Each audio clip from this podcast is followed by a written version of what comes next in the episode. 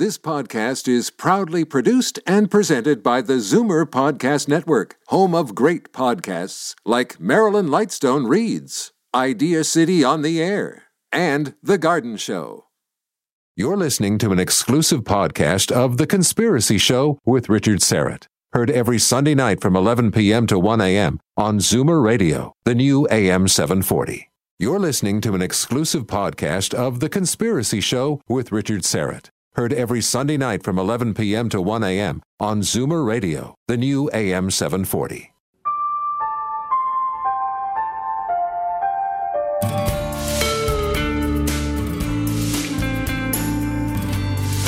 Don't you understand? It doesn't have to be like this. You have to help.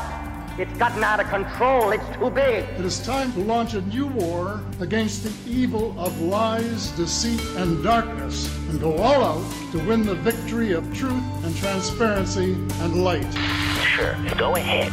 Believe everything you see on television, everything you read in the newspaper. Go ahead. Get your history out of the Encyclopedia Britannica. Yeah, that's right. Oswald killed Kennedy. Yeah, sure he did. Man, you are living in Disneyland. Live from Toronto, Canada, The Conspiracy Show with Richard Syrett from Zoomer Radio, AM 740.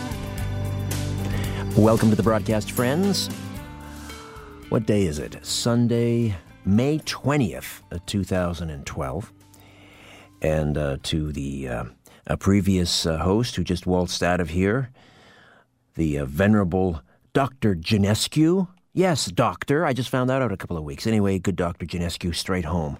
Uh, we have an interesting program. We're going to go full bore, the full two hours, with a gentleman I think is um, is in the pantheon of a great talk show guests. And uh, I've um, I've uh, had the pleasure of interviewing Jon Rappoport probably on a half dozen uh, occasions. You, of course, uh, will know him from No More Fake News, and he's an investigative journalist. He's been covering the medical cartel for over thirty years, and he's got a an explosive new collection out called The Matrix Revealed Volume One. On uh, it's a, it's not just a CD; it's a CD-ROM. It's just jam packed with text uh, audio, hours and hours and hours of uh, of uh, of interviews with some whistleblowers and uh, what he calls matrix insiders. And we're going to talk to Jon Rappoport in just a moment. He's standing by in the great city of Carlsbad, California. Uh, but before we do that, a couple of weeks ago, I was in Los Angeles doing the show live from uh, there, and you'll recall the the first hour scheduled guest was Grant Jeffrey. Uh, Grant uh, passed away. Unfortunately, we lost a great communicator and a, um, uh, a great author. Uh, about a week after that broadcast, I, I, I'd heard the afternoon before the show that uh, Grant had uh, taken ill and unfortunately passed away, as I say, about a week later. And I had the pleasure of meeting Grant and, and talking with him just about two weeks, I think, before he, he suddenly took ill. And uh, so uh, my, my, my prayers go out to, um, to his family and Kay. Uh, if you're listening, again, my sincere condolences. Uh, Grant was uh, had just put another book to bed. He had just sent it to the publisher a few days before. And it had had to do with the uh, the collapse of the American Empire. This was a major work, and I'm, I'm, guessing you know that's going to be published, so we'll have that that to work uh, to look forward to. That will be his, I guess, his final shot, shot over the bow uh, of uh, you know these secret societies and and uh, elite uh, groups that are manipulating things backstage in the global theater. Anyway, um, Grant Jeffrey, rest in peace, and another gentleman who has fired a uh, a significant shot across the bow and joins me now, as I mentioned, from Carlsbad, Jon Rappoport. Welcome to the Conspiracy Show. How are you, my friend? Uh, it's great to be here. I'm fine. I'm fine. The Matrix Revealed, Volume One. Tell me a little bit about this project. What's what's uh, what's contained in the Matrix Revealed? Well, as you say, I had a chance to contact and then extensively interview former insiders who were key people in creating the picture of reality that the population of Earth believes in. I guess that's the easiest way to put it. One of these was a man who goes under the pseudonym of Ellis Medavoy, who for many years was a propaganda operative, a master propagandist. And uh, I met him originally many years ago, and we started a series of informal conversations, and he began to trust me on the condition that he would remain anonymous, as all these insiders have. And he began to explain to me the real nuts and the bolts of how propaganda campaigns are done. Not just little ones, but the very biggest ones. The ones that promote diseases that don't really exist, that promote major changes in the way people look at their own government, cultural changes, see changes in the culture from decade to decade and generation to generation, all manipulated, all promoted secretly to exert a kind of what can only be called mind control on the population. And that meeting with him convinced me that what I had to do was to find other such people who could explain to me the mysteries of this matrix that we all live in and how it is built, the nuts and the bolts of it, not just the generalities. And in the process, I met another key individual who became a friend of mine, the late Jack True, a hypnotherapist whom I believe is the most brilliant uh, hypnotherapist uh, who ever walked the planet. And one of the first things that he said to me was, he said, You know, the space time continuum is an illusion. That's said, a pretty pretty strong opening uh, remark. yeah, yeah. Have to try that at a cocktail party. Yeah, that will. Well, it was kind of that way. We met in a library uh, it wasn't quite a cocktail party, but at UCLA Biomed Library in 1986 87, where I was doing research for my first book, AIDS Inc., and someone had told me, You've got to meet Jack because he has quite a different perspective on what's going on here. And so I did. We sat down in the in the basement, where, uh, the stacks of the library, and we began talking. And that's one of the first things he said right out of the box. Well, here you are. You're an investigative journalist. I mean, you're hardcore. You're you were nominated for a Pulitzer Prize. What do you do with that that that opening line? What what do you do with well, that information? Yeah. Well, what I said was, um, can you back it up? you know, I said because I'm pretty much leaving the conventional world of investigative journalism at this point. He knew that because I couldn't get my stories published anymore because I was treading on toes. And I said, "Look, you know, I'm willing to entertain anything, but I mean, this just sounds beyond the pale. It's, it's, you know, what, what can you tell me about this?" And so one thing led to another, and uh, Jack finally said, "You know what you should do? You should find volunteers in laboratory studies of the paranormal, laboratory experiments. It won't be easy because these are all anonymous volunteers, but the ones you want to find are the ones who do much better than anybody could have predicted in these experiments and talk to them, interview them, find out what's going on. He said, because these people are proving that the conventional space time matrix or continuum is an illusion because they do things that are impossible. Are we talking about like remote viewers?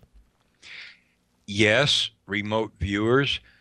But the first uh, person that I made a contact with, you know, there's an experiment. It's called the, some people call it the psychokinesis ball drop experiment you have a huge uh, glass case, and from a funnel at the top, these balls are released down into the case. They're like ping pong balls. And there are holes in the case and pegs. So the balls bounce off the pegs and they settle into the holes. And if you were to draw a stripe, vertical stripe down the middle, probability says that about half the balls will settle to the left of center and half to the right of center. And they bring in volunteers, and the volunteers are there, and their job is to try to mentally influence the balls so that more of them go to the left or more of them go to the right than probability would indicate. And over the course of many controlled experiments, I mean, I already knew this from other interviews, the results of the best experiments show that, in fact, probability is exceeded on the whole by these volunteers. In other words, they do better than 50 50. Not a great deal better, but better than the probability law would allow. All right, so it took me quite a while, but I found one of these guys, and he agreed to be, you know, interviewed. He was, you know, just seemed like a kind of an ordinary guy. He was, as he said, I, he said, I'm an analyst. He said, that's what I do for a living.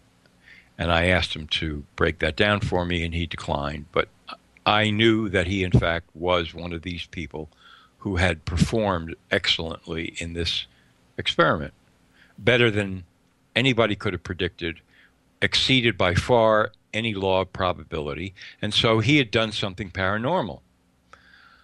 And I wanted to know how and why.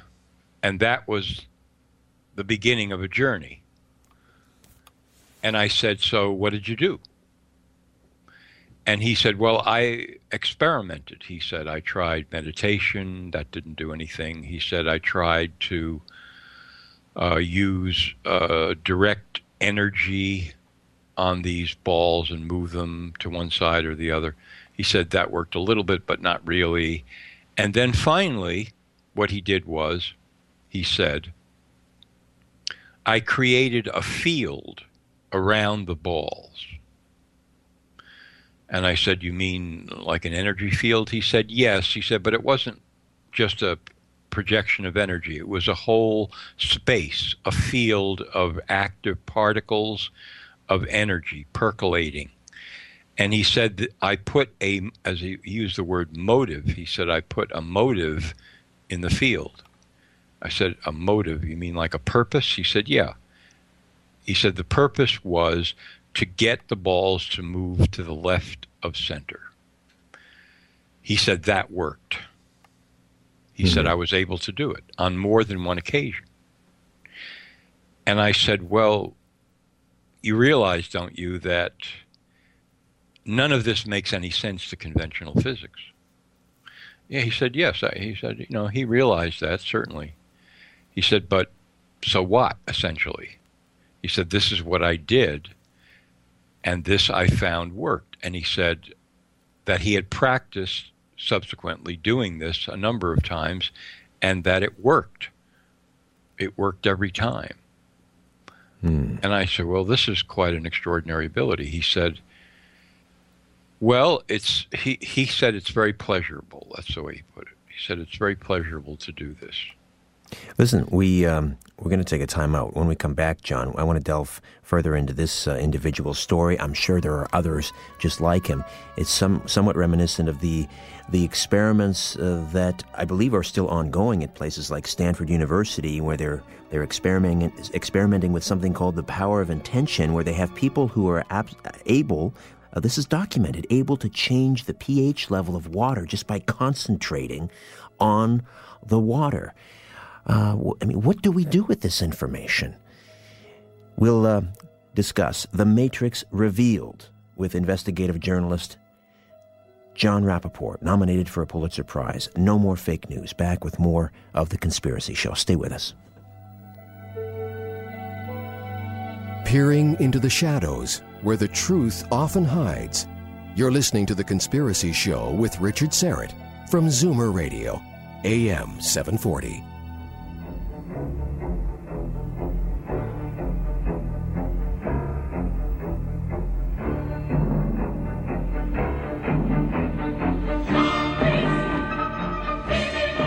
Shaking the world and seeing what falls.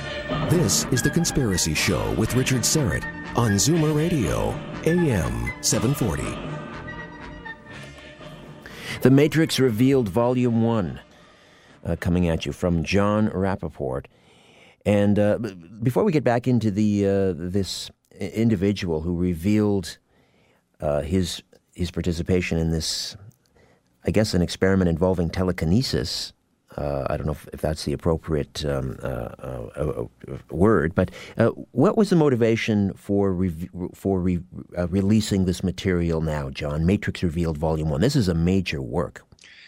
Yeah, this is this is ten years of visible work with another, you can tack on another 20. So it's really 30 years worth of work.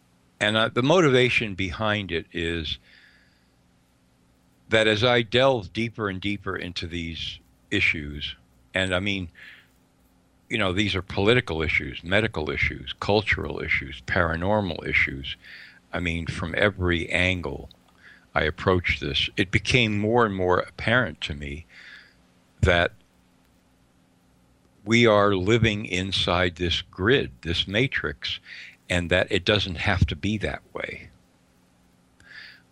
In all of these aspects that I just named and more, that the human race is indeed living in this limited reality, and that it's quite possible and necessary for us to break out of this. So that was really the motivation for putting all this together. These and, matrix insiders that you talked about, these these propagandists, I guess the ones that are charged with keeping a lid uh, on the truth, or the ones that are responsible for programming our reality. Did they offer up any rationale? Uh, things like we can't handle the truth, or if any of this information gets out, uh, and you know, our the reality, this this picture that we have starts to starts to crumble. There'll be chaos in the streets. We're doing it because it's necessary. Well, I think you've hit the nail on the head. That's their rationale. They, for example, Ellis Medavoy, whom I mentioned earlier, propagandist, retired, said to me, Our view was that all of the institutions of society would disintegrate if the truth were known, because they're all built on lies, essentially. And it's the job of the elite propagandist to not only keep telling those lies, but to tell them in such a way that they will mm, conspire to produce an overall picture of reality where each part of the matrix supports every other part so that people have a kind of movie going of what reality consists of. And if that were not there, chaos, total confusion, institutions crumbling and dissolving. But you see, Ellis also said to me that he eventually came to realize that that was not true, that that rationale was a lie, that he himself had bought into as a way of, you know, getting himself off the hook for all the harm that he had done. As people will see when they read these interviews, and I interview him, I think it's, I don't know, 20 or 30 times extensively in The Matrix Revealed. This is a man who carries around a tremendous amount of remorse and guilt with him for what he did. But at the same time, he, you know, it's not black or white. He still occasionally will reveal that he has a rather low opinion of the human race. And so it isn't like he's completely reformed. He's just retired. But that's the, that's the rationale. That's the way they look at this. That's the way they explain why they have to be in charge because they're the elite. they're the intelligentsia, the cream of the cream. They can deal with the truth, but nobody else can. Did you get a sense over the last 30 years? Have you gotten a sense of how this matrix, I guess the, the, the hierarchy uh, behind the matrix, uh, who are the architects? Who uh, who is who is programming our reality? What what is this? I mean, I don't know if the names are even important, but but how is it organized? Well, this continues to be the most difficult question of all because it's like the old uh, Soviet, you know, intelligence cells where each cell is compartmentalized and operates on a need need to know basis. And so you climb higher and higher in the matrix and you find layers of control. It's not as if you have, you know, six or eight billion people living on the planet and there's five guys who directly, you know, control everybody. There's layers and layers of the hierarchy, and it, it is a hierarchy, but it's also evolving. This much was made clear to me, and I could see it. In other words, it's not like just a static thing that sits there forever. Um, so these matrix insiders are not necessarily, you know, members of the alphabet intelligence agencies. These are, I mean, where do they come from? Where, who are they? Some of them certainly come from elite families who own tremendous amounts of resources, land, who have untold amounts of fortunes that can't even be counted. And I would put David Rockefeller in that league. I won't say that he's at the top of the chart because I don't think he is. but that family has wielded an enormous amount of control for a very long time and has also hidden its assets very well so that it's like a giant octopus even though you don't see it mentioned in, you know, business newspapers uh, anymore. They have diversified their portfolio into foundations, nonprofit foundations, of course, the oil business, the pharmaceutical business, which are key operations in the matrix. They own directly or indirectly enormous amounts of resources and land they own banks, which means, and they own banks at a level where they control to some degree the invention and flow of money, such as in the Federal Reserve. There are different streams that move of power or control that move upwards, such as the money or the financial cartel, the intelligence cartel, the medical cartel, the energy cartel, etc., etc. And certainly the Council on Foreign Relations, which was created by Rockefeller in 1920 21 in New York, and its offshoot, you might say, the Trilateral Commission, they are epicenters of this matrix of control not the outsiders who, who are invited in, you know, just to kind of participate, but the inner core of especially financial insiders do wield a tremendous amount of power. And so I was able to trace it certainly that far, and then also into secret societies. For example, if you look at the Vatican, you're looking at a complex of control and power. Not the Vatican that we see, but within the Vatican, for a very long time, there has evolved uh, uh, several secret societies that have as their objective global domination. But they don't operate as you would think something inside the Vatican operates. They operate with you know 50 year plan 100 year plan. They are quite willing to manipulate events over the long term with no concern for the amount of chaos that they or destruction that they cause to reach their ultimate objective so these are some of the paths that I traced in, in putting this all together. Let's go back. Uh, Jon Rappoport with us. No more fake news, and his uh, uh, new work is Matrix, The Matrix Revealed, Volume 1. This is a, a CD-ROM, and we'll tell you how you can uh, get a hold of that uh, throughout the program. Jon Rappoport with us for the full two hours. We'll also open up the phone lines, and if you'd like to get in on the conversation, uh, but just hold off a little. Let's, let's let this uh, conversation ferment a little bit, and uh, we'll, we'll get you in involved in the conversation in probably about a half hour's time.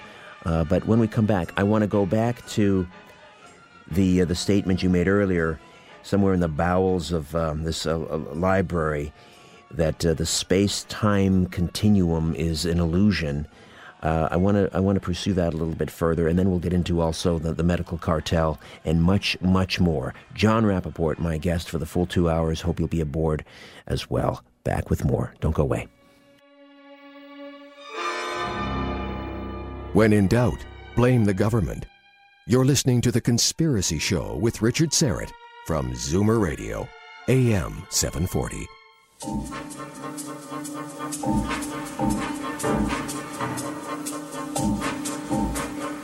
Different views make great conversation. This is The Conspiracy Show with Richard Syrett on Zoomer Radio, AM 740. To speak to Richard live, Call 416 360 0740 or toll free in Ontario 1 866 740 4740. Jon Rappoport was a candidate for U.S. congressional seat uh, for a U.S. congressional seat in the 29th District of California. He's worked as an investigative reporter for 30 years, writing articles on politics, medicine, and health for CBS, Health Watch, LA Weekly, Spin Magazine, Stern, and other newspapers and magazines in the U.S. and Europe. He's delivered lectures and seminars on global politics, health, and creative action to audiences around the world. Now, getting back to this uh, gentleman who was, I guess, uh, utilizing certain skills uh, in, in telekinesis uh, to manipulate uh, these, you know, these balls. It sounds so it sounds like the, the lottery balls that drop. Yeah, uh, it's like the. How does someone like that represent a threat to this matrix or to the those that are that are creating this matrix? Well, I, I, eventually talked to him about this in our interviews. And he said he didn't feel like he wanted to be a threat. That wasn't his objective. But he said if people woke up to the fact that they had these latent abilities of their own, that they could do this because he didn't consider himself unique, he said we would be living in a different world. We would not, you know, in our emotional and intellectual being, we would not consider that we were restricted in what we could do. He said the idea of telepathic communication, for example, alone would revolutionize life on the planet. And the ability, as you say, telekinesis, or sometimes it's called psychokinesis, the ability to actually influence matter directly with one's mind, um, has all kinds of potential implications if carried out to a, a greater extent. No longer do we feel that we are unable or disabled in that arena of action. No longer do we feel that everything that we're living in, this space, this time, is confined. We find realities that exist beyond this continuum. And if we were to do that, he said, we would not be nearly so embroiled in all of the conflicts. And I think this was a key point that you know the human race has been embroiled in from time immemorial because as he put it to me he said look if if everybody believes that we're all living in this one and only space then we begin to get territorial. It doesn't matter what kind of space it is or how big it is or whatever you're going to have conflicts. People begin to that part of their psyche becomes stimulated this territorial attitude but if you were to understand that beyond this continuum, there are basically an infinite number of realities that exist beyond this, and that you can access them or even create them on your own. The pressure cooker effect completely diminishes. People become much more tolerant, much more compatible with one another. There's no great need to cause trouble, to say, you know, I this is mine, you can't have it, and I want some of what you've got. That whole mindset begins to dissolve. That part of our consciousness becomes obsolete. And he said to him, that was the biggest threat to those who are bent on control of the planet. And I said, Well, it sounds like to me you're saying that part of their agenda at the highest level now we were talking about is to convince people one way or another that in fact there is only this one space that we live in. Because that would be key. You don't want to let the cat out of the bag. And he said absolutely. He said that was his perception as well that this is an important part of the matrix operation you all live in this one space. There are more of you all the time. You've got to get what you think is yours, and you've got to take what somebody else has. Within that context, there are great opportunities for control of the populace by the elite. If you break that apart and dissolve it, the whole game changes. Yeah, divide and conquer, and the the uh, overarching uh, um, method seems to be, uh, I guess, informed somewhat by people like Zbigniew Brzezinski. Is you know this this uh, clash of civilizations that they have to foment perpetual war, uh, uh, and um, and uh, these elites, I guess, sit back and you know they've got a stake in both games. They've got they've bet on red and they've bet on black in terms of the roulette wheel. So uh, this is fascinating. Now, but I'm guessing though that that that uh, you know your strange 30 year journey uh, introduced you to other individuals, perhaps even more on the fringe than uh, you know this gentleman who was manipulating ping pong balls with his mm-hmm. with his brain waves. I'm wondering. I'm taking a bit of a flyer here. I don't know this, but what about, and going back to the, the conversation about uh, space and time continuum being an illusion, did you ever run across a, uh, someone like an Andrew Basiago and, and talking about the fact that time travel is a reality and that's being kept from us? Yes. And this is where the work of Jack True comes in, because he's one of these characters that you're referring to, in fact, a central character hypnotherapist who was practicing in Los Angeles in the 1980s, was instrumental in getting me my first book contract to write AIDS Inc., which was my first book. In our conversations, which turned into interviews, and I interview him 40 times in the Matrix Revealed collection, and there are many more conversations on which I have notes with Jack. He would bring this whole subject up as well. And and he's doing it though you see from a clinical perspective because he's working with patients. So if he says to me space-time continuum is an illusion he's talking about experiences that he's had working with patients at a very deep level of consciousness where the usual restrictions are removed and what these people are then able to do among which is time travel. To go back to events in the past, for example, or to move into the future and to discover what's there.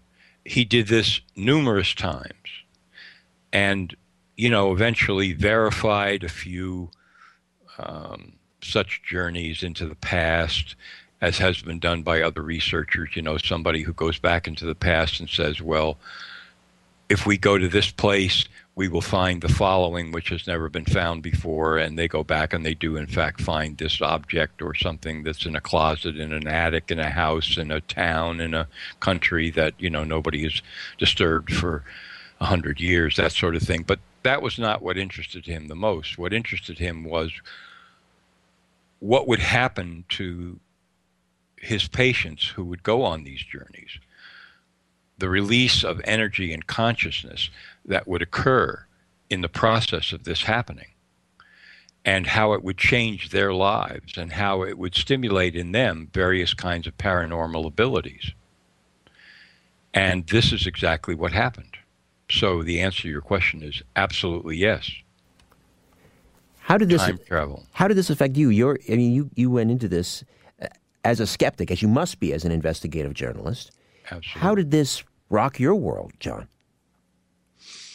Well, in some ways, it rocked it completely because, as you say, I mean, I was looking for facts behind facts to expose medical cartel activities. I mean, I went very deeply into this in my research, uh, perhaps deeper than any other field that I explored as a reporter.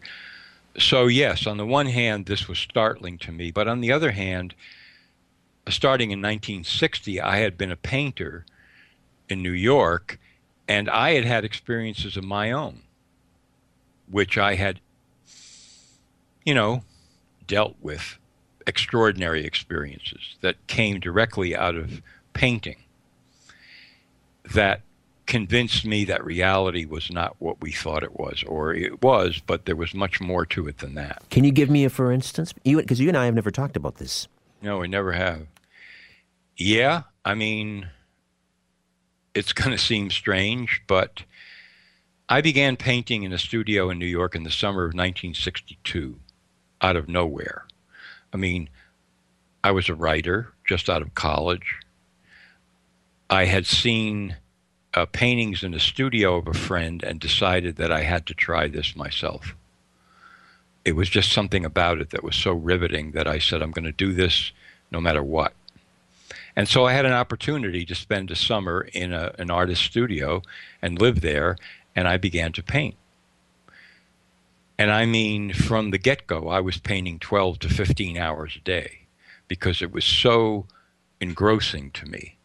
Based on no experience, no background, no training, no nothing. It was just something that I felt I, I must do and I would do, and I did.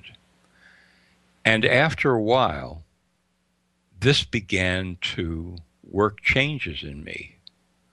I would walk out on the streets of New York, and anybody who lives in a big city or has ever visited there knows that you get a, a rapid dose of down to earth reality as soon as you hit the street. And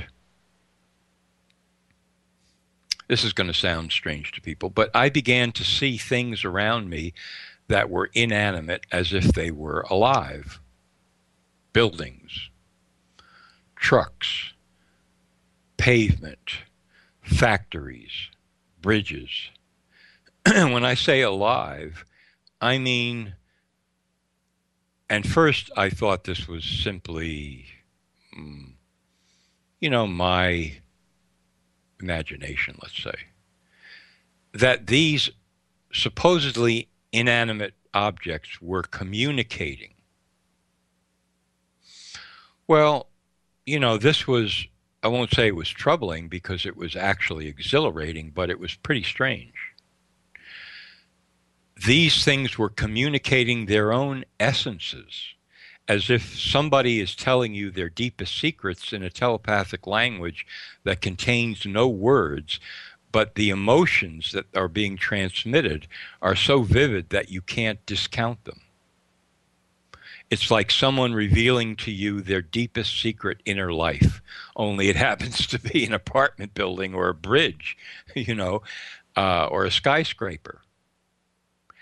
And so I began to read and talk to other artists and so forth. And in fact, in the history of art, there have been a number of occasions where artists have felt that they were undergoing what we would now call paranormal experiences but psychic experiences, they might say, where the whole world comes alive, everything in it in a way that it never had before, where it's actually transmitting emotions, essences, changing the whole nature and scope of reality. And this is what I was experiencing on a daily basis. And it was a great deal to integrate, to try to integrate it. And I realized, first and foremost, that coming out of my own painting was the key because there on the canvas, a, painter is creating a world of his own, another space time continuum. And people tend to poo poo that and say, well, yeah, I mean, but so what? It's just a, you know, it's a painting.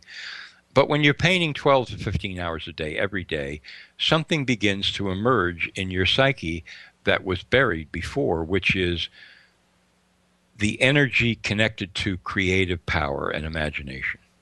These things begin to surface in a way that they never have before. And they begin to introduce you, as it were, to a different reality. And so I began to be able to walk down the streets of New York and to experience life at a whole new level, and I began to predict, able became able to predict certain things that would happen five minutes into the future, ten minutes into the future, scenes that would occur on street corners that I hadn't yet come to, people that I saw in my mind's eye that had not yet arrived yet where I was, but would arrive five or ten minutes from now. And this led me to cement a relationship with a brilliant healer in New York named Richard Jenkins, whom I write about in my book, The Secret Behind Secret Societies, and involved a whole series of discussions with him about these experiences that I was having. And he was able to put them into perspective for me because he had been working with this kind of thing as a healer for many years. So I had that background, you might say. So when Jack True, this hypnotherapist, as we flash forward 25 years, and I'm an investigative reporter, and he's telling me the space time continuum is an illusion, part of me is saying, skeptic, skeptic, skeptic, but the other part of me is saying, finally, somebody is going to tell me something that I haven't heard about this for the last 25 years, and I want to know everything about it. And so when I began interviewing these volunteers in paranormal lab experiments, remote viewing experiments, psychokinesis experiments, uh, the transmission of photographs telepathically over distance through sealed rooms, it was like I'd come home. Jon, stay put. We'll uh,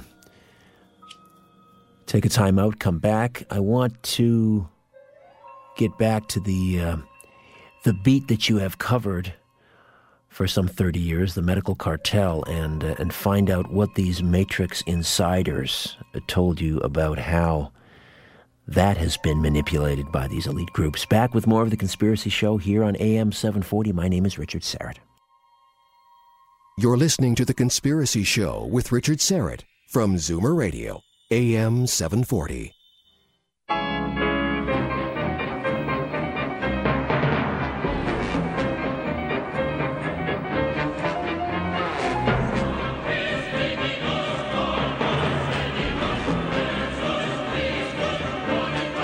Take a look around. What do you really see?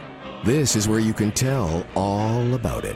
This is The Conspiracy Show with Richard Syrett on Zoomer Radio, AM 740. Uh, next Sunday, the 27th of May, Dr. Steven Greer, the, uh, the founder of the, uh, the Disclosure Project, noted UFO researcher, and uh, of course, a good friend, Victor Viggiani from Zealand News Service, will be in studio. And uh, that's next Sunday, May 27th, on The Conspiracy Show. Right now, Jon Rappoport, No More Fake News, is with us, and uh, he has just released a, a new collection called The Matrix Revealed Volume 1. It's a CD ROM, it's got audio, it's got text. Uh, first of all, how do they, uh, how, how does someone get a hold of this thing, Jon? All they have to do is to go to my website, nomorefakenews.com, there's a large banner. Just click on it, and you'll read a description of what's in it, and you can order it right there. All right. So, uh, in addition, so you've got uh, you've got hours and hours of interviews. You've got text. Uh, what else is on there that we need to know about?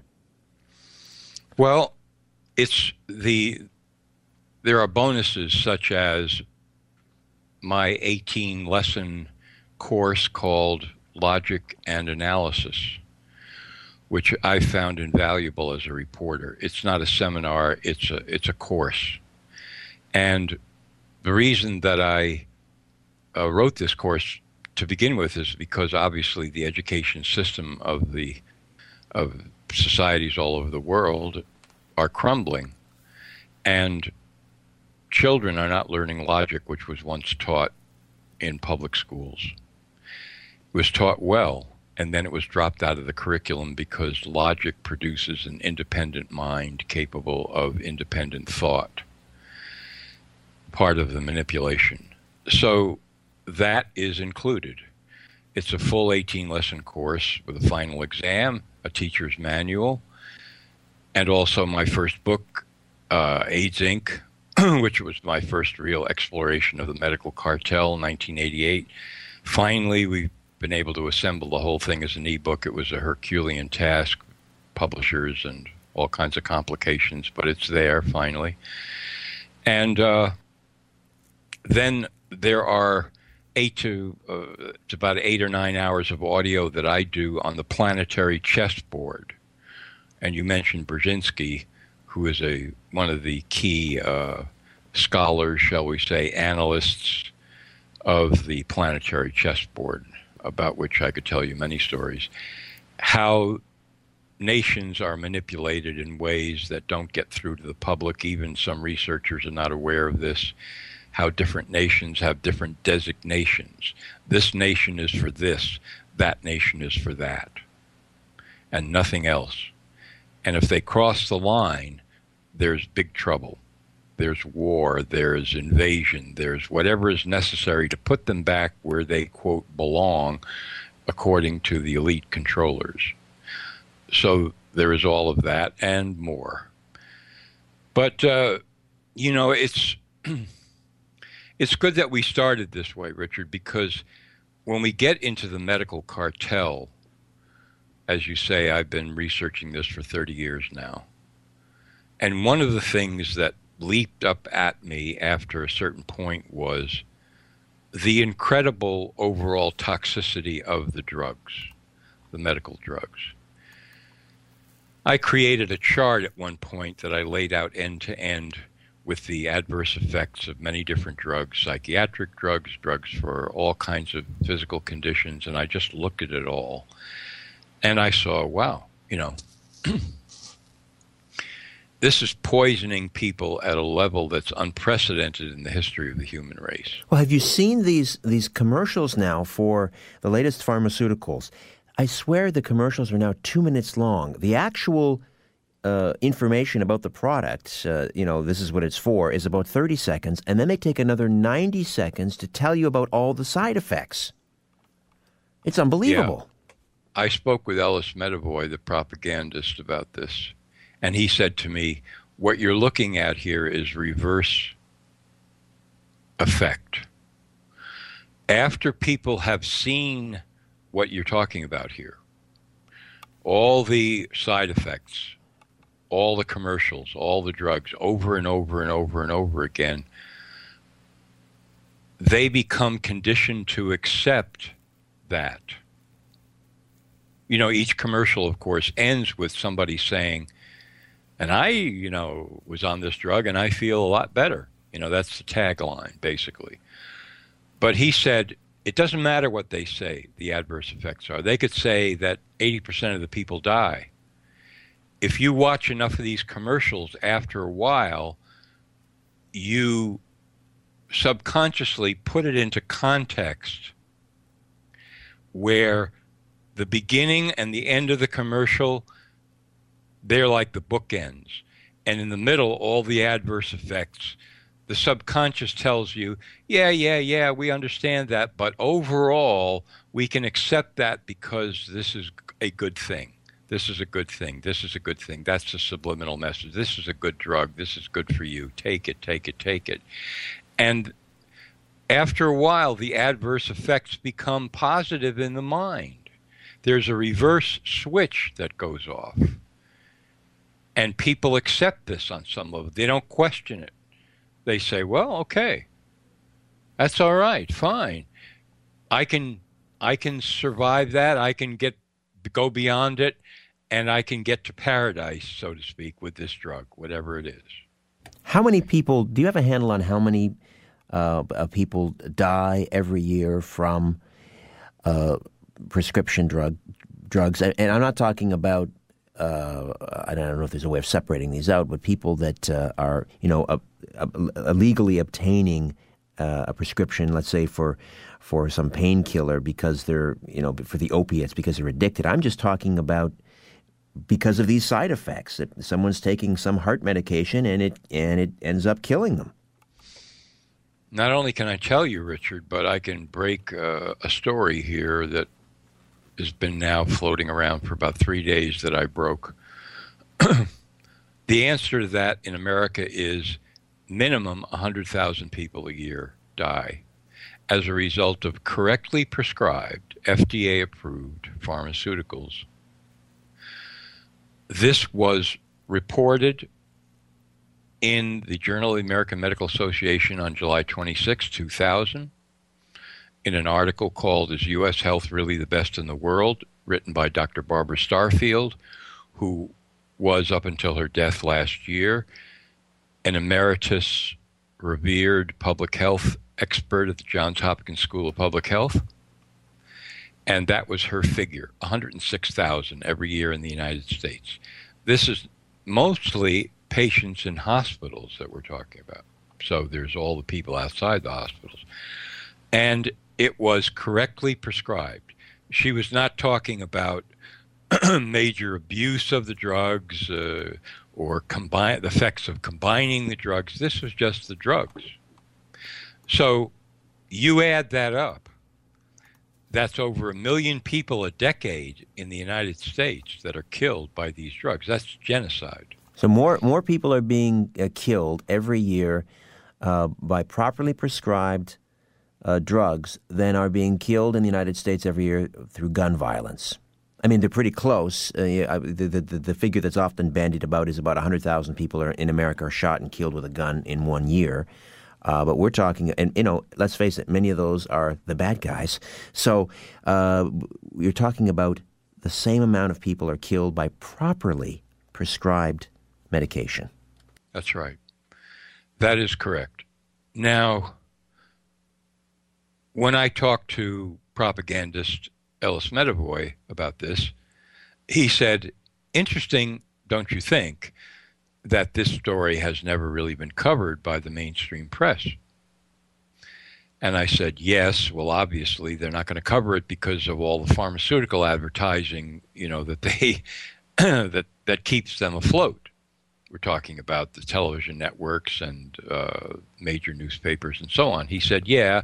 He said, That's true. He said, But that's not really the point here. He said, We're talking about the most profound level here of repression. If you have an operation whose purpose is to kill and maim and demoralize and destroy lives, on a global basis because you want to control the population.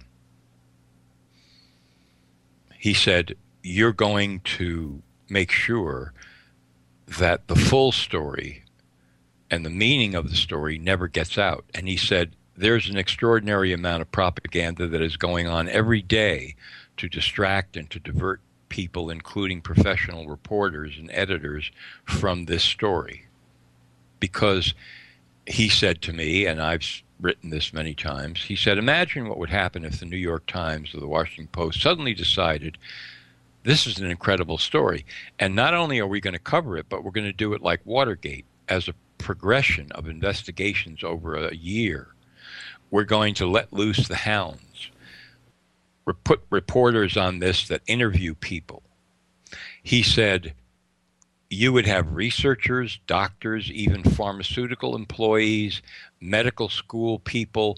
Eventually, they would all come out of the woodwork and confess that they knew about this.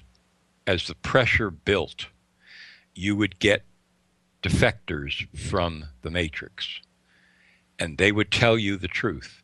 And this would boil the story even higher. And it would eventually get to be such a scandal that it would shake the pillars of the entire medical cartel. He said this is what could be done. But if it were done, he said, you would now be seeing, as he called it, a contagion of awakening in the people because the medical profession has been propagandized and promoted as the highest, most reliable, quote, religion on the planet. The doctors are the priests in their white coats. This is a church, a secular church, in which the people put their full faith. And if that faith is destroyed, the very foundations of the overall matrix, not just the medical matrix, are going to begin to crack. So he said, it is absolutely imperative for the artists of the matrix, as he has frequently called them, the people who, through propaganda, paint the picture of reality that we all accept. It is imperative for them that this story never is covered in this kind of a way that would be so explosive. He said this is one of the highest priorities of the elite controllers on the planet that this story be kept under wraps. The pharmaceutical industry, I guess, is not only then the it's it's one of the key profit centers uh, but it's also the means of population control. And I'm not necessarily just talking about, uh, you know, culling the herd. Uh, we're talking about uh, pharmaceuticals that can be used uh, to keep people chronically ill and dependent, again, on that profit center, uh, keep people in a constant state of confusion. and, and and I suppose we could add to the pile just dumbing down the population. You bet. Because in other interviews that I've done with people off the record, how can I sum this up? The conclusion basically is that there are certain people who have exhibited paranormal abilities who are then diagnosed with mental disorders then they are drugged. And one of the effects of the drugs is that the paranormal abilities go away. So, how's that for a way of keeping people embedded in this space time continuum as, as we understand it? You find people who are, I'm not saying everybody, but you will find people in mental institutions, you will find people under chronic psychiatric care taking the heaviest medications available that destroy or bury their paranormal abilities. A hundred thousand deaths a year from properly prescribed medication, and yet we have this codex where they don't want us to be able to buy vitamin C, uh, under uh, a codex, if you if you look at this, uh, the, the, some of these laws that are being passed around, uh, for example, uh, blueberries would now be considered a drug. Imagine yeah. people busting into your house and arresting you because you want to give your child a blueberry. It's a crazy world, folks. Back with more of the Conspiracy Show. Stay with us. Keeping an eye on the New World Order. This is The Conspiracy Show with Richard Syrett from Zoomer Radio, AM 740.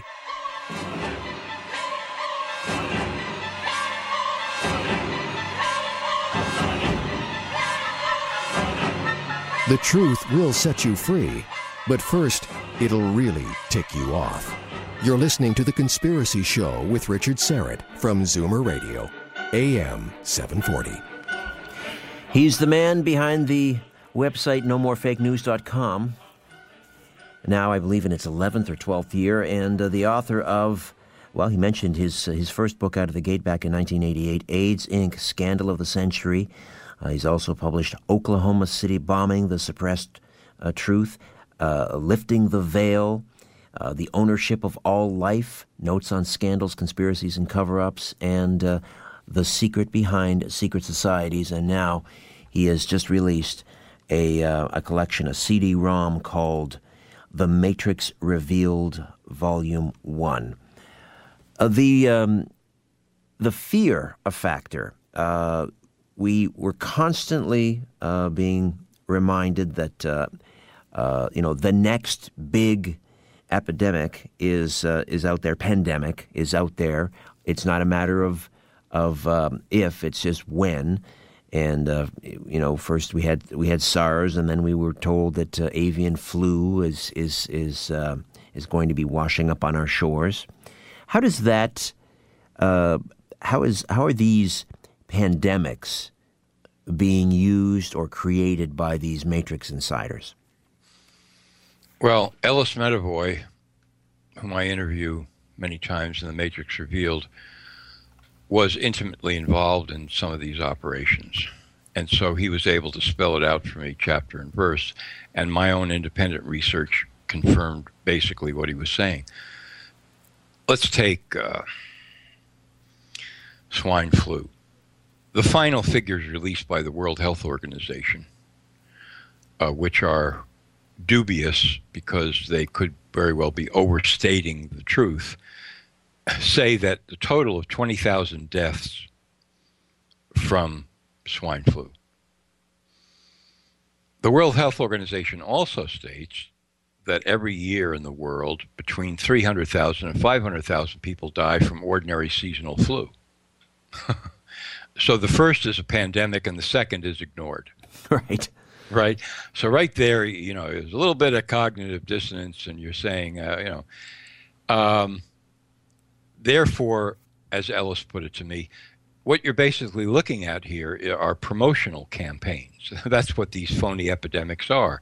And I've added up the statistics on all the ones that you mentioned, and then West Nile, you can throw in there, and then the smallpox terrorist scare that never materialized.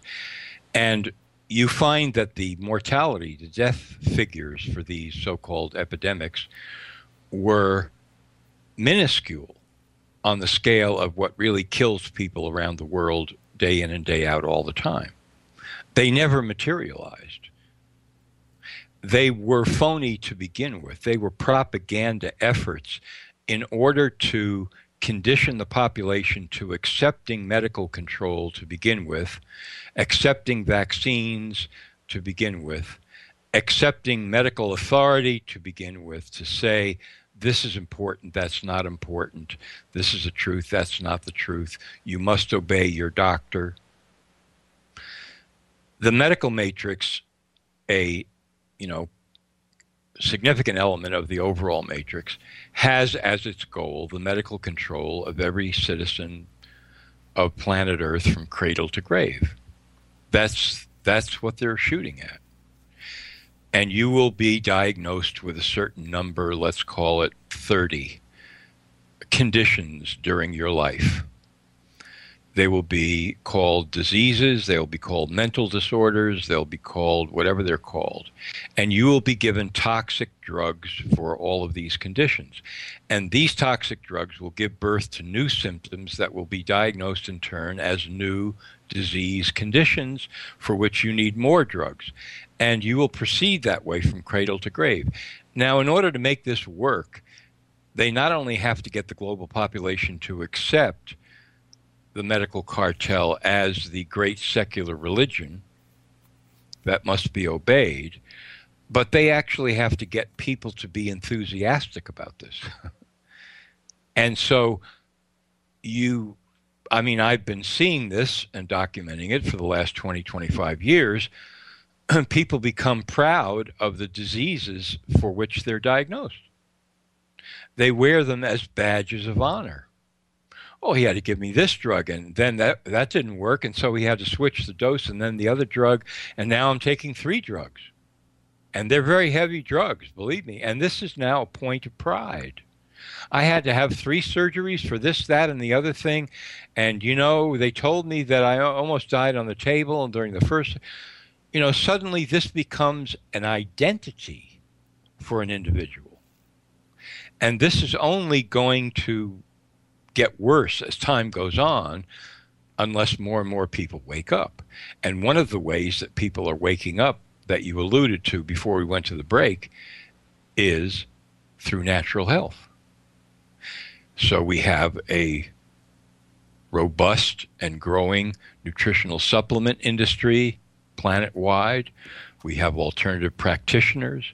We have people writing books talking about living healthy lives.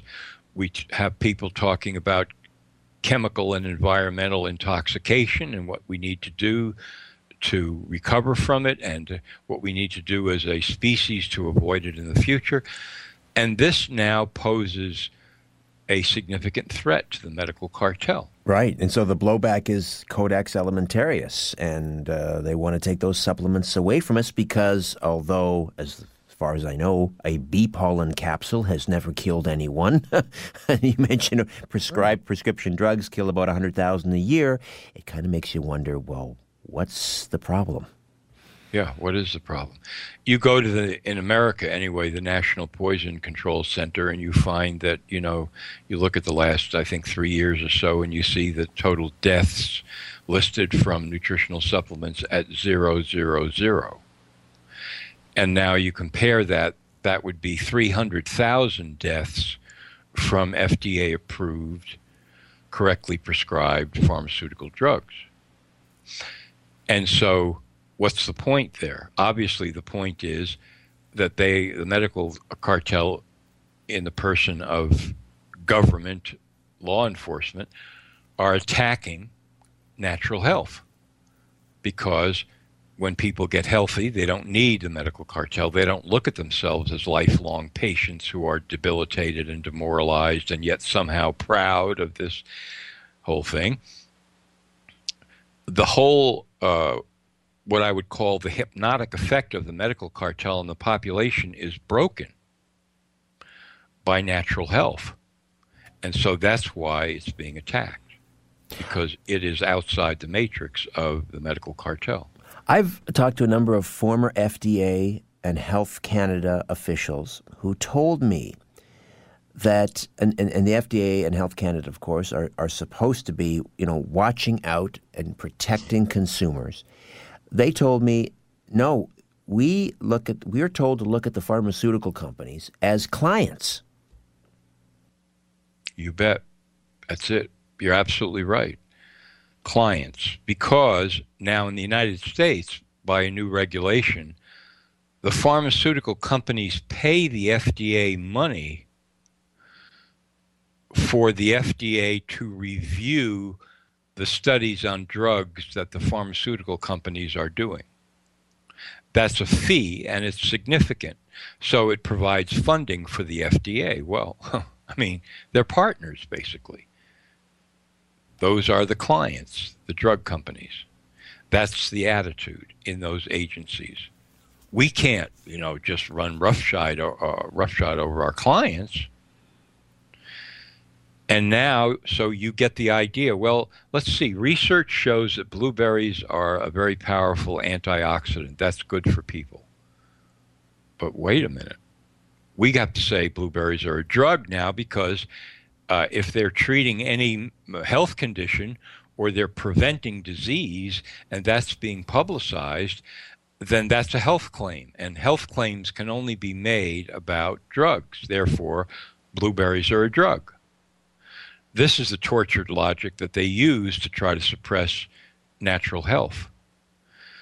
And this goes all the way up to what I was discussing earlier. I mean, I have interviewed people, and this is, it's not fun. A guy who's who has a natural telepathic ability in his life. But because he has not stabilized himself, shall we say, to the point where he understands his own relationship to the matrix. And this is one of the basic reasons that I put this collection together because we all have these latent abilities that go beyond what you know humans are supposed to be able to do. But here's a guy was diagnosed as having a mental disorder. You know, paranoid schizophrenia. Got himself all wrapped up in this whole deal, where eventually he was institutionalized and given heaviest antipsychotic drugs that cause brain damage. They call it tardive dyskinesia, motor brain damage. That's, you know, so we go all the way from, you know, somebody's taking a, a painkiller that eventually causes them to have a heart attack or a stroke and they die, like Vioxx, all the way up to the others, you know, the top end of the matrix, where we're talking about people that have these extraordinary abilities and through no real fault of their own, but only through ignorance about how the matrix really operates, they eventually get diagnosed with a mental disorder and they're drugged, hideously drugged. It's like the uh, the modern uh, gulag system. That's what it is. It's a medical gulag system. And I've done so much investigation of this over the last 30 years. I mean, I've interviewed many, many, many doctors. I had a conversation with a brilliant internist one day. We were talking about the war on cancer, and I said, Well, I guess we lost that one, right? And he kind of laughed nervously. And he said, Well, you know, there's that old story about what would happen if somebody came up with a real cure for cancer tomorrow. And I said, Yeah. I said, You mean the story where the cure would be suppressed because it would destroy the entire trillion dollar cancer industry? And he said, Yeah. and I said, So what's the story? I said, It's obvious, isn't it? If somebody came up with a cure for cancer tomorrow, the cure would be suppressed. And he kind of looked at me, and this is a guy with like 180 IQ, and a real, you know, in some ways, a really good guy. And he said, I can't bring myself to believe that that's true. I think I a lot of us feel that way. It's that's a pretty hard one to swallow. You know, I mean, because it speaks to uh, just uh, a total. Uh, well, it's evil. I mean, it's it's evil. It's vicious evil. And yet, this has already happened. You know, and part of understanding the matrix is coming to the inescapable conclusion that certain technologies have been suppressed. I mean, that's not the by any means the totality of understanding the matrix, but that's a part of the story. Doctors like Royal Rife, Dr. Koch, K O C H, you can look him up on glyoxylide. Here was a doctor in the 1940s in America, and this was read into the congressional record, and I have the page in 19, I'm going to say 48, something like that, by a senator, U.S. senator, of how farmers in British Columbia and in Michigan were treating their cows, their sick cows, sick from a number of different conditions, with this homeopathic remedy that Dr. Koch had devised. William Frederick Koch, and the cows got better. And the farmers were incredibly enthusiastic about this. And the Michigan farmers were chomping at the bit because, by regulations, they weren't permitted to use this, uh, you know, cure on their on their cows. And they said, "We're not waiting." and Koch was curing people of cancer. He was actually curing people of cancer. And he was put on trial three times and escaped conviction twice, and then eventually lost the third trial, left for Brazil in 1950, and never came back. Treated people for cancer in Brazil for the rest of his life. But but the you're talking about uh, trace uh, elements of an uh, of the active ingredient, you know, being diluted in water, and and yet the orthodox scientific community says, well, I mean, it has absolutely no effect. So he's being tried and convicted uh, for what? Giving people water? Pretty much, yeah. Because see, when they test it according to their methods, they find nothing but water, because of that's what happens with homeopathic solutions because they're diluted so much. It involves a whole other theory of medicine, which is the problem for the conventional establishment because we're talking about energy vibrational medicine, which they don't recognize as being uh, legitimate. So, yeah, they're convicting him of using water. But they call this fraud because they say, well, these people could be treated with chemotherapy and radiation, and therefore he is diverting them from the real stuff and so he is a fraud and a quack. And this gets back to government control. Do you have the right and the freedom as an individual to make a contract with a practitioner of your choice to receive a treatment, whether or not is approved by the government?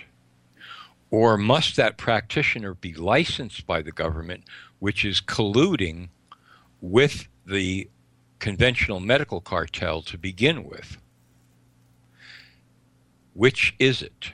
What is the basis of freedom? Obviously, it's by contract. I should have the right to call you, Richard, my practitioner, if I want to, and we sign a contract, and you treat me for my lumbago with a homeopathic uh, invention of your own because I'm a responsible adult and you are too, and we sign a, an agreement indicating there is no liability that's going to be attached to the outcome of this. We're not looking for any kind of lawsuit that will ever be filed in, in a government court. This is just between you and me. Well, the government, this is like uh, you know, a red cloak to a bull when the government hears this kind of thing. Contracts instead of licenses. Now we're talking about decentralization of power on a massive scale, potentially. Now we're talking about citizens taking responsibility for their own lives and freedom and power without needing government intervention or protection. No, that cannot stand. That cannot be allowed because ultimately we don't. I think what we what we've what I've come to, to, to, to recognize is we don't own our own bodies. There's no such thing as informed consent. And, uh, and that's because we are essentially chattel. We are they you know when they when they pass a law that we have to wear bicycle helmets or that we have to we have to wear a seatbelt, it's not because they care about us and that they want us to live, uh, or they do want us to live, but it's because we are chattel. And if we're not paying taxes, uh, then you know the, the, then the system starts to uh, starts to, uh, to to fall down and collapse. But we're just like office furniture. Yeah, that is the way they they look at us. That's absolutely the way they look at us. And see, here's where the the padlock is put on the gate. The government says, "Look, you're getting free health care but it's not free to us, the government. We pay for it. Of course, they they don't say actually it's your tax money that's paying for it. And they say, so if we're going to treat you in a hospital for a head injury and spend lots of money on you to put your brain back together again, you've got to wear a motorcycle helmet. And most people will say, yeah, you know, I can, uh, mm, yeah, that makes sense, sure, you know. And that means you're in the matrix. Welcome to the matrix. You are now part of the system. And what's going to happen in America, I can tell you, if uh, the Obamacare bill or law is ruled constitutional by the Supreme Court, is the Department of Health and Human Services, which is under the executive branch, is going to make a list of all the diseases and mental disorders which are recognized as legitimate. There will be at least several thousand of these, and the treatments that are permitted under national health insurance for these. And then somewhere up the line, the grip will tighten, meaning that you can't go outside the system to get care from an alternative practitioner, even if you pay for it on your own. And if you are taking nutritional supplements, which, quote, could disturb the the role that the medical drug will play in healing you, that you can't do that either. Now everybody's locked in. Now the pharmaceutical companies and the government and the FDA and law enforcement and marshals with guns and courts and everybody is on the same page and they're telling you this is the way it works, buddy. You're in the system. We diagnose you, you accept the diagnosis, whatever it is, and you take the drug. Well, we have That's a, a- your life. We have uh, an increasing number of uh, doctors up here in Canada. There was a a, a, um, a pediatrician on the front cover of the uh, the Toronto uh, Star, the daily newspaper here in Toronto, uh, and made the front page because she announced she was no longer going to accept patients unless they had their children vaccinated. And I thought to myself, whatever happened to informed consent? This is this is frightening. I mean, I- and I'm I'm not. I don't care which side of the vaccine issue you, you fall on. Even if you're pro-vaccine, I think you have to find that trend somewhat worrisome.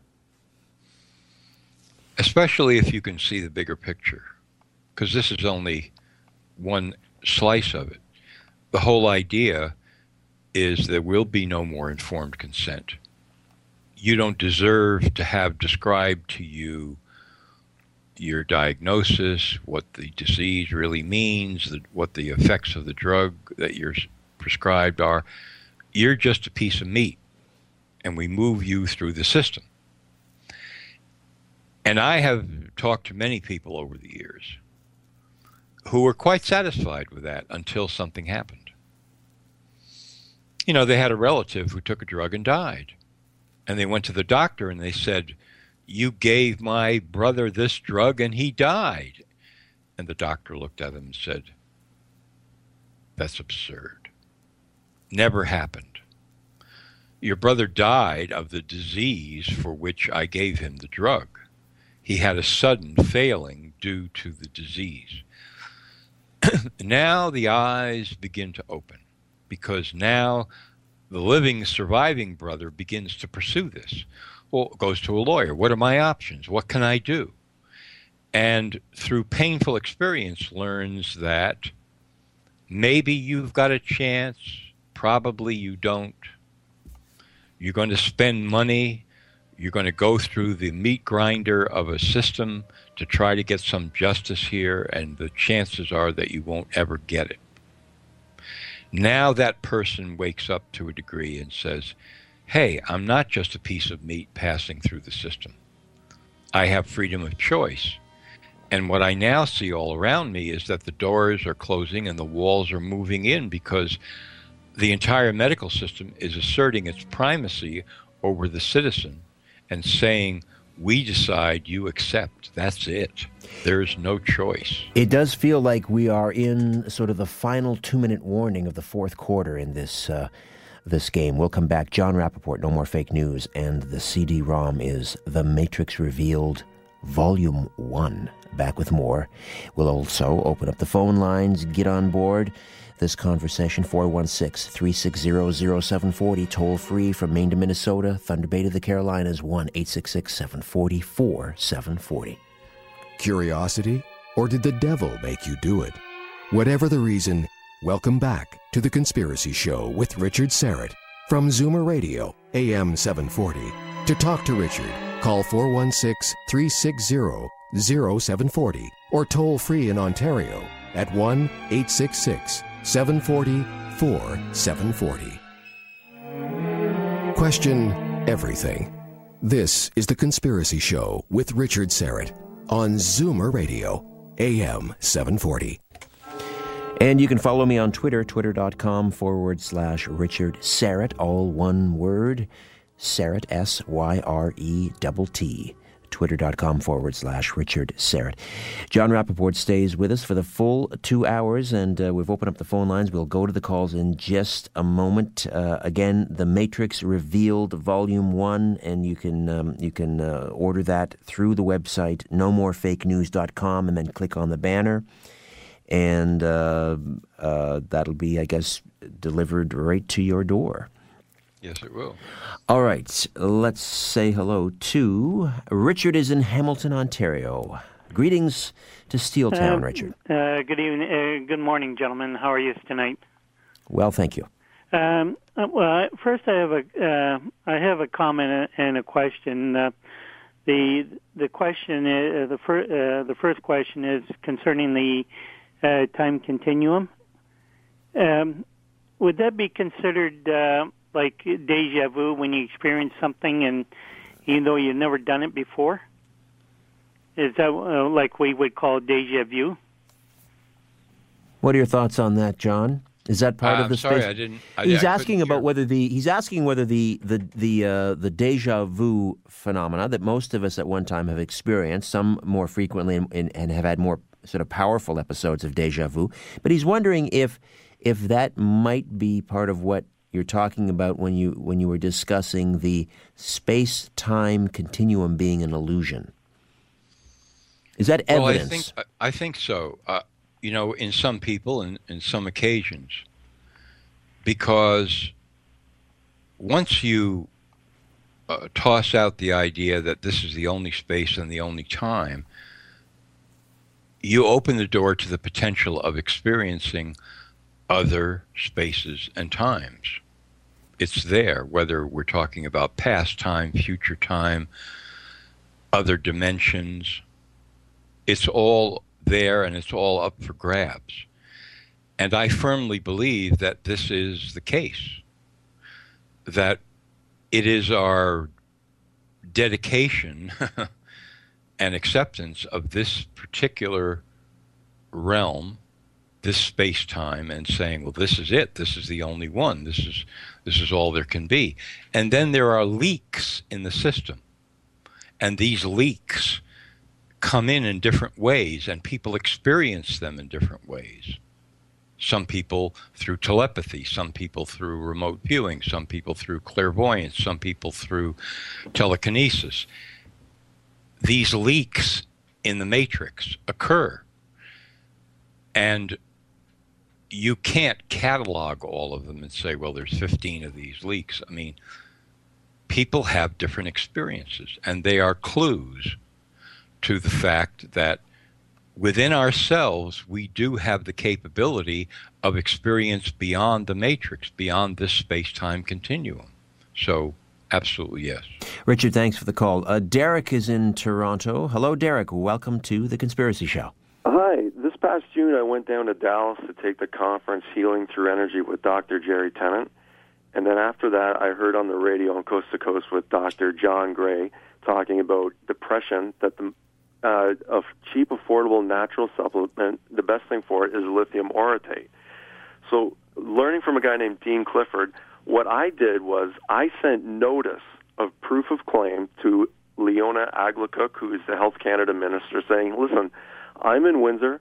I'm going to Detroit, Michigan. I am going to buy lithium orotate because you don't provide me an opportunity to buy here because I guess it's banned and illegal. If you have any law or statute or any reason why I can't do that, then you let me know. But otherwise, keep out of my way. And I went to Michigan and I bought a whole bunch of lithium orotate, and they haven't gotten back in touch with me. And that's what ha- people have to do. Statutes only apply to government employees, and we don't realize that. And if uh, Richard, if you can have Dean Clifford on one night, that would be great. All right, Derek, if you want to send me some information on him, then uh, I'll look into that. It sounds good. Thank you. Appreciate the call, Derek. You know, there's an episode, uh, uh, Jon, of, uh, of Star Trek I remember as a kid. I'm talking about the original one with William Shatner. And uh, they the they found themselves on this planet. There were two civilizations. There were the, the there was the civilization that lived up in the clouds, and these were sort of the elites, uh, and and life for them was was paradise. Uh, but the people that were really doing the uh, you know the the heavy lifting on the planet, where they they were living sort of uh, on the ground or underground, And of course, they were getting a little upset with this, and they were threatening to revolt. Uh, unfortunately, you know the the uh, the Star Federation or whatever whatever it was called, they were operating under the Prime Directive. They weren't supposed to interfere, and and so they had this moral sort of dilemma to deal with. Uh, they wanted to choose sides but couldn't. But uh, I see a parallel, and if we look at the elites uh, that we have today. Uh, Richard Dolan, noted UFO historian, uh, believes that these elites now have access to technology, whether it's uh, you know an advanced propulsion system from a crashed UFO or what have you. They have the stuff we don't. They have free energy, we don't. They have the cures for cancer, we don't. Do you see it that way? Yeah, I do. You know, we can talk about details and speculate as to how much technology and in what areas, but there is no doubt. I mean, when Nikola Tesla died, the FBI came into his hotel room where he was living and they took his papers. This is a fact. Voluminous research notes and papers the FBI. You know, I mean, uh, where does that uh, match up? Right. Why? Why would they do that? Because they want to hoard technology and they want to use it for themselves. This is not a free market we're talking about, folks. That's not what this is all about. This is certain people who want to monopolize technology, and then if they believe and they do, that certain breakthroughs in technology threaten the matrix, then they will find a way or try to find a way to secrete this knowledge and technology and use it in whatever the way they want to, but they do not release it. And this has happened time and time again. I mean, in the, going back to the medical arena, I know cases where you have doctors that are researchers who have come through with extraordinary cures for disease. And finally, after years and years of frustration, the establishment says, okay, all right, we'll run a study and we'll see whether your stuff works or not.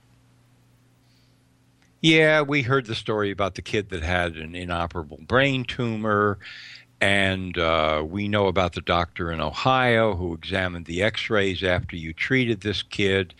And the brain tumor is now reduced down to practically microscopic size. And all right, all right, all right, we'll try it. And then they do a study. And all of a sudden, it occurs that the way the study was done was completely perverted. The dosages were way too low, or they were way too high, or the patients that they took into the study were, you know, on their deathbeds already from the treatments that they had been getting. And so the whole point of the exercise was to be able to say, your treatment doesn't work. We proved it now. You're out of business. You can't any longer make any claims and you can't see patients. That's suppressed technology. Is that what happened to B17 or Laetrile? Is that what they did with the clinical studies? Yeah. I mean, Ralph Moss has the story of what happened at Sloan Kettering, which was, you know, the nation's premier cancer center, where they perverted the results of their investigation of Laetrile. It's what happened to Stan Burzynski, MD, in Houston, Texas, with neoplastins, which are the medicines that he invented himself and patented and manufactures. So no pharmaceutical company gets a cut of that they put him through I don't know what it is now seven or eight grand juries and they've restricted his practice and they did a study at the National Cancer Institute finally and lo and behold Burzynski started screaming you've broken our agreement you've broken our agreement you've broken our agreement. This is not the dosage that I told you to use and these are not the kinds of patients that I told you to use. If you're going to use these patients that are incredibly sick and dying you're going to have to up the dosage didn't work out, they said, well, we've done the study. They ended the study prematurely. Ah, it's not worth looking into anymore. That's the end of that story. So, yes, it's happened. What about Naessens up in Canada?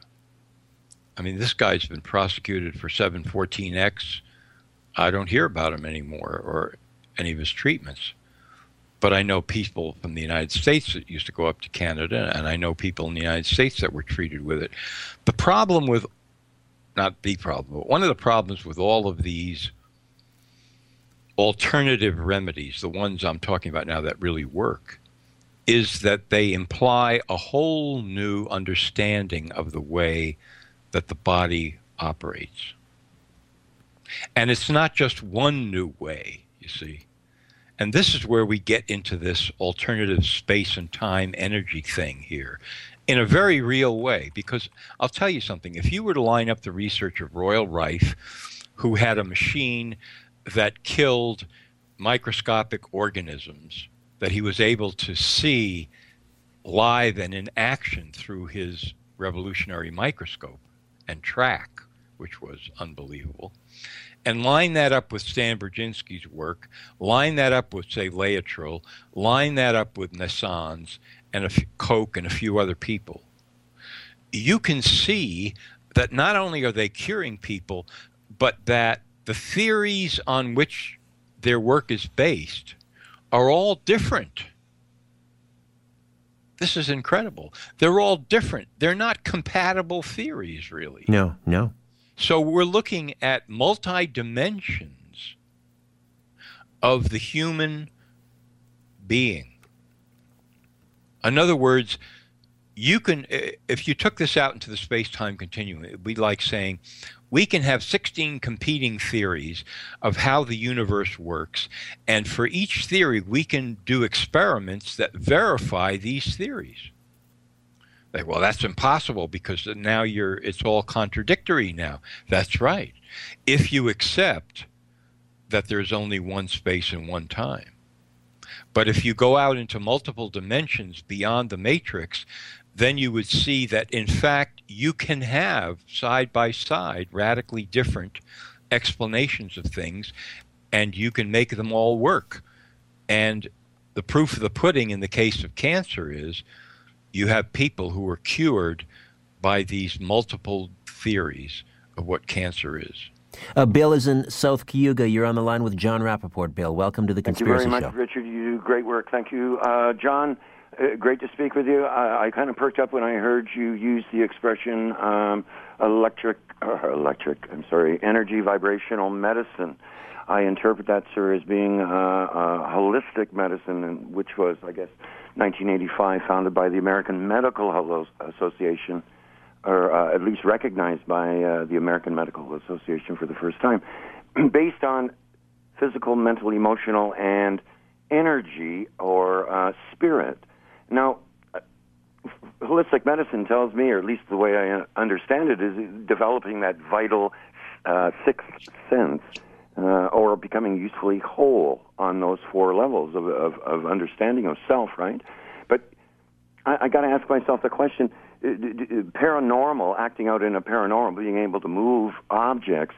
Um, th- that to me is kind of secondary. I kind of think that if you were to become um, um, uh, usefully whole, where your physical, mental, emotional, and spiritual are in equilibrium, then then that's child's play. That you've actually elevated into something where inherently you should be. You know what I'm saying? My question is this. Surely, uh, throughout the ages, there have been cloistered, perhaps, people in small communities or, or countries who have existed on the basis of being usefully whole, in harmony, without war. You, you see what I'm saying? Is that too utopian, or is that uh, out in left field? Jon, do you want to weigh in on that one? I'm not getting the audio from the phone calls. Oh, let me uh, talk to Dave Gaskin about that. Uh, uh, can we correct that, David? It's there now. All right, Bill. Let me get you, let me get your the the preamble was very eloquent, but uh, all I have time for you to do is repeat the, the actual question. My question, sir, is this: um, on the development, this vital uh, sixth sense, as we'll we'll call it, holistic medicine calls it uh, spirit, uh, physical, mental, emotional, spirit equilibrium to become usefully whole, sir. surely throughout the ages we have experienced a discipline that allows people to live in harmony, to develop, to become usefully whole.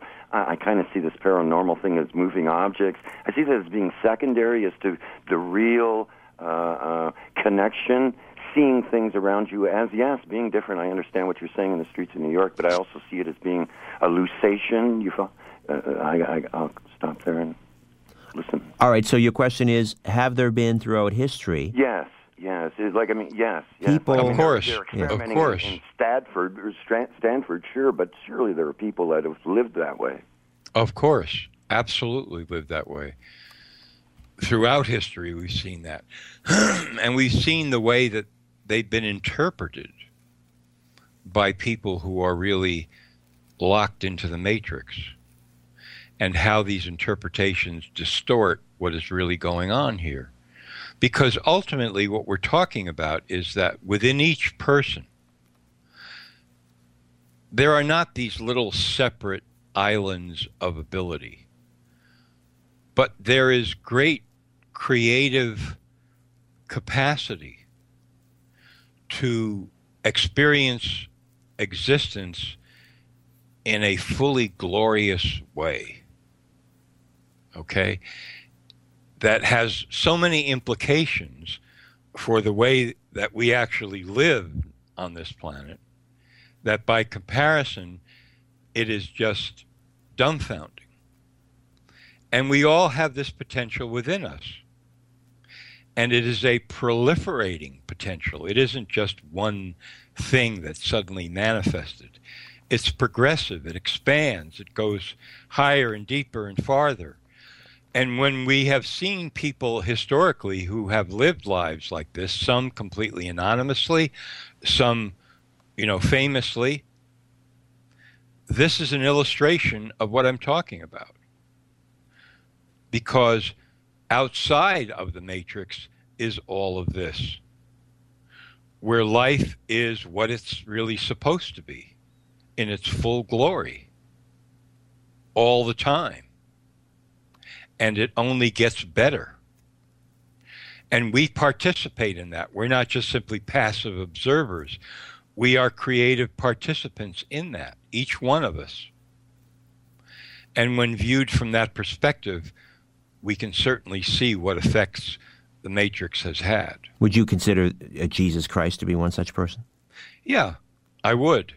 I would consider Buddha to be another. I mean, there are famous examples throughout history, but as people will see if they read my book, The Secret Behind Secret Societies, I met a healer in New York that I became close friends with, Richard Jenkins, who is another one of these people.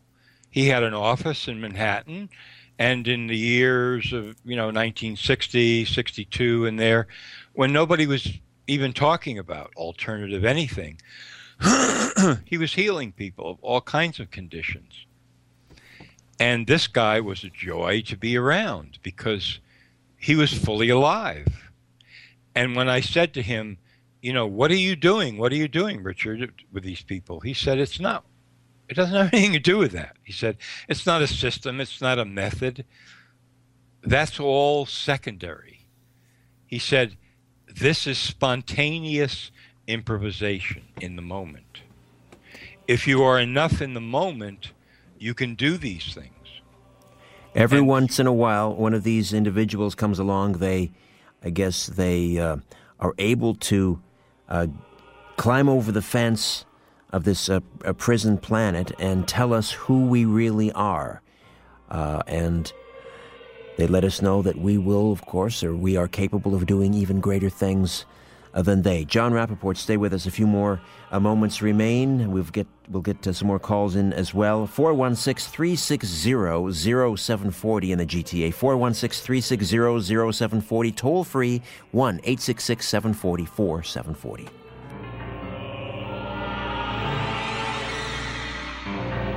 You want the truth? You can handle the truth. The Conspiracy Show with Richard Syrett from Zoomer Radio, AM 740. Poking holes in the darkness. The Conspiracy Show with Richard Syrett from Zoomer Radio, AM 740. To see the light, call Richard now at 416 360 0740 or toll free in Ontario at 1 866 740 4740. Jon Rappoport stays with us. No more fake news, and uh, the CD-ROM uh, is called "The Matrix Revealed, Volume One." Uh, so I assume there is uh, there are more there is more to come. Uh, you're opening up the vaults, uh, Jon. I mean, do you have is there a sense of urgency for you because of I don't know it's it's late in the game for all of us, 2012 and all that. not so much because of 2012 but yes, there is urgency, and uh, that's why I'm doing this. And there will be more, because the other side of the coin, I started to really talk a bit about from the last caller. There's the matrix, and then there's what happens when you're outside the matrix. And this is radically different. And this is what, on some level, everybody wants is to transcend and surpass the matrix. That's the point of this. The point is not to just say, well, let me show you why nothing can ever change. This is to show you why it can change, but first you need to understand the depth of how the whole system is built, how the matrix operates. What does that mean, living outside the matrix? Are you living outside the matrix? Sometimes. Mm-hmm. Yeah, I would say so. And again, I'm glad this last caller weighed in because uh, I was hoping to get to this. You know, people say, well, I understand the political conspiracies that are going on now. I see it. Or the financial conspiracies, or the energy conspiracy, or the the globalist conspiracy. And believe me, I've had my nose deep into those things for a very, very long time. But the point of it is that there are many other aspects of Matrix that involve us and how we confound ourselves into having blind spots and overlooking the enormous potential and capacity that we have that we've only been able to really hint at in a way in the last couple of hours because this is you know a 50 hour conversation just to get off the ground and um, that's what this is all about to to have that experience. What is to, what what is living what does living outside the matrix mean to you?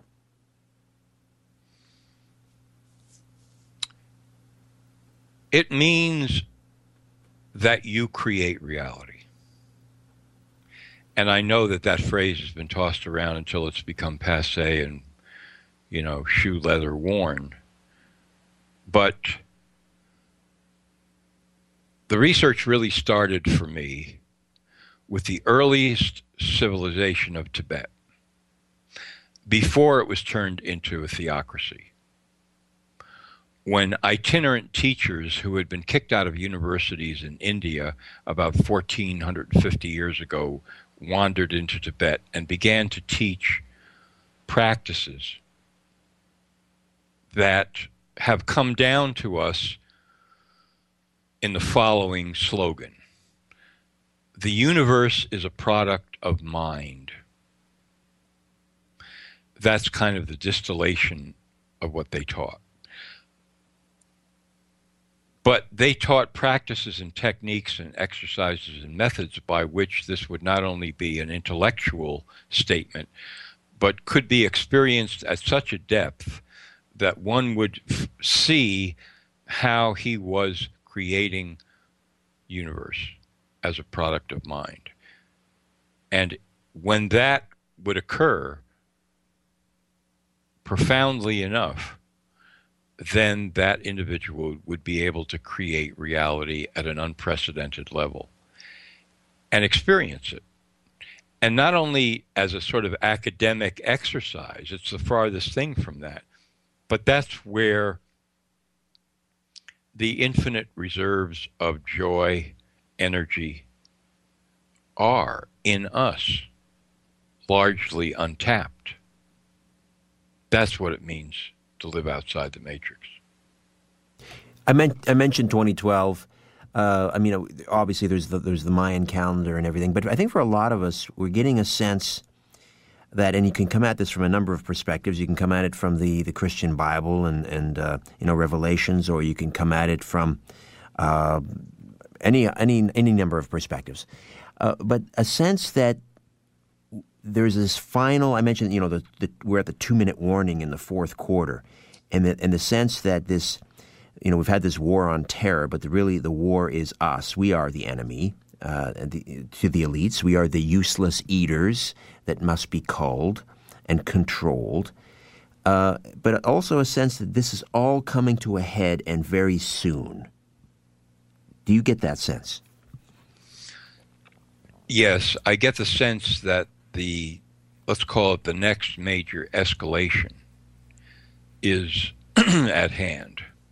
The escalation in the degree of control that's going to be exerted. So, yes, I see that. But I also see the opposite happening that more and more people are waking up to a deeper understanding of what individual freedom actually means in life. And that's the counter force. That's the counter operation, you might say. All right, let me grab a quick a couple of quick calls here. Paul is in Oshawa. Been very patient. Paul, welcome to the Conspiracy Show. Richard. Thank you for taking the call, and thanks very much and having Jon on. And Jon, thanks very much for uh, bringing a lot of truth of what I've uh, studied and uh, seen myself. That each and every individual is unique, and and once awakened by whatever way they are awakened, uh, it it seems to come around more and more to that maybe that the people are becoming more of a threat uh, to the authority. Uh, but the question I have for you, Jon, is once you start to understand uh, self through emotion, compassion, and love, can you, uh, in a sense, create like a protection bubble around yourself? And can it affect those that are trying to control you? Good question. I think you can. Um, you act on what you know and you act on it now. You don't say what you're going to do, you do it now to me, that's the best protection. Because you're not waiting around. You're not. waiting around is like exposing yourself and becoming more vulnerable. Not only to outside uh, forces, but to your own lassitude, your own ability to fall back and become more passive to think of reasons why one shouldn't step forward. And so I find that that actually works in a way that's not completely rational. In other words, you come to new consciousness and you act on it. You say, okay, so now this is what I'm aware of. Wow. Okay. Now, what do I truly want to do from this point on, given what I'm now conscious of. And you figure that out. And then that is what you create full bore with no backing down. Excuse me. All right. That's... Because if you do that, things begin to line up in your favor. Paul and thanks for the call. Sorry, uh, Jon. Let's uh, uh, Helena. Uh, Helena in Richmond Hill. We've got about uh, forty-five seconds. So. Uh, oh, um, what is matrix? Could you explain the word matrix? Matrix means a kind of a grid or a system that convinces us that it is the only reality that exists in which we are confined with limited capacity and ability and consciousness, and we live out our lives from that inside that structure. Sort of an invisible scaffolding, I guess, and uh, now we get to see that scaffolding thanks to the Matrix Revealed Volume 1. Jon Rappoport, again, people can get that through the website nomorefakenews.com, right? That's right, Richard. This has been very interesting. I didn't know we were going to go to all these places, but I surely appreciate it, as always, with you. I look forward to uh, many more conversations, and uh, we'll delve uh, further into this. Congratulations on Matrix Revealed, and uh, stay well, Jon. We'll talk soon. You too, Richard. Thank you. Jon Rappoport, no more fake news. My thanks to David Gaskin for technical production. Back next week, as I said, Dr. Steven Greer, Victor Viggiani, and who knows where else we'll go. But I hope you'll be along for the ride. In the meantime, don't be afraid. There's nothing concealed that won't be revealed and nothing hidden that won't be made known. What you hear in the dark, speak in the light. What I say in a whisper, proclaim from the housetops. Move over, Aphrodite. I'm coming home. Good night.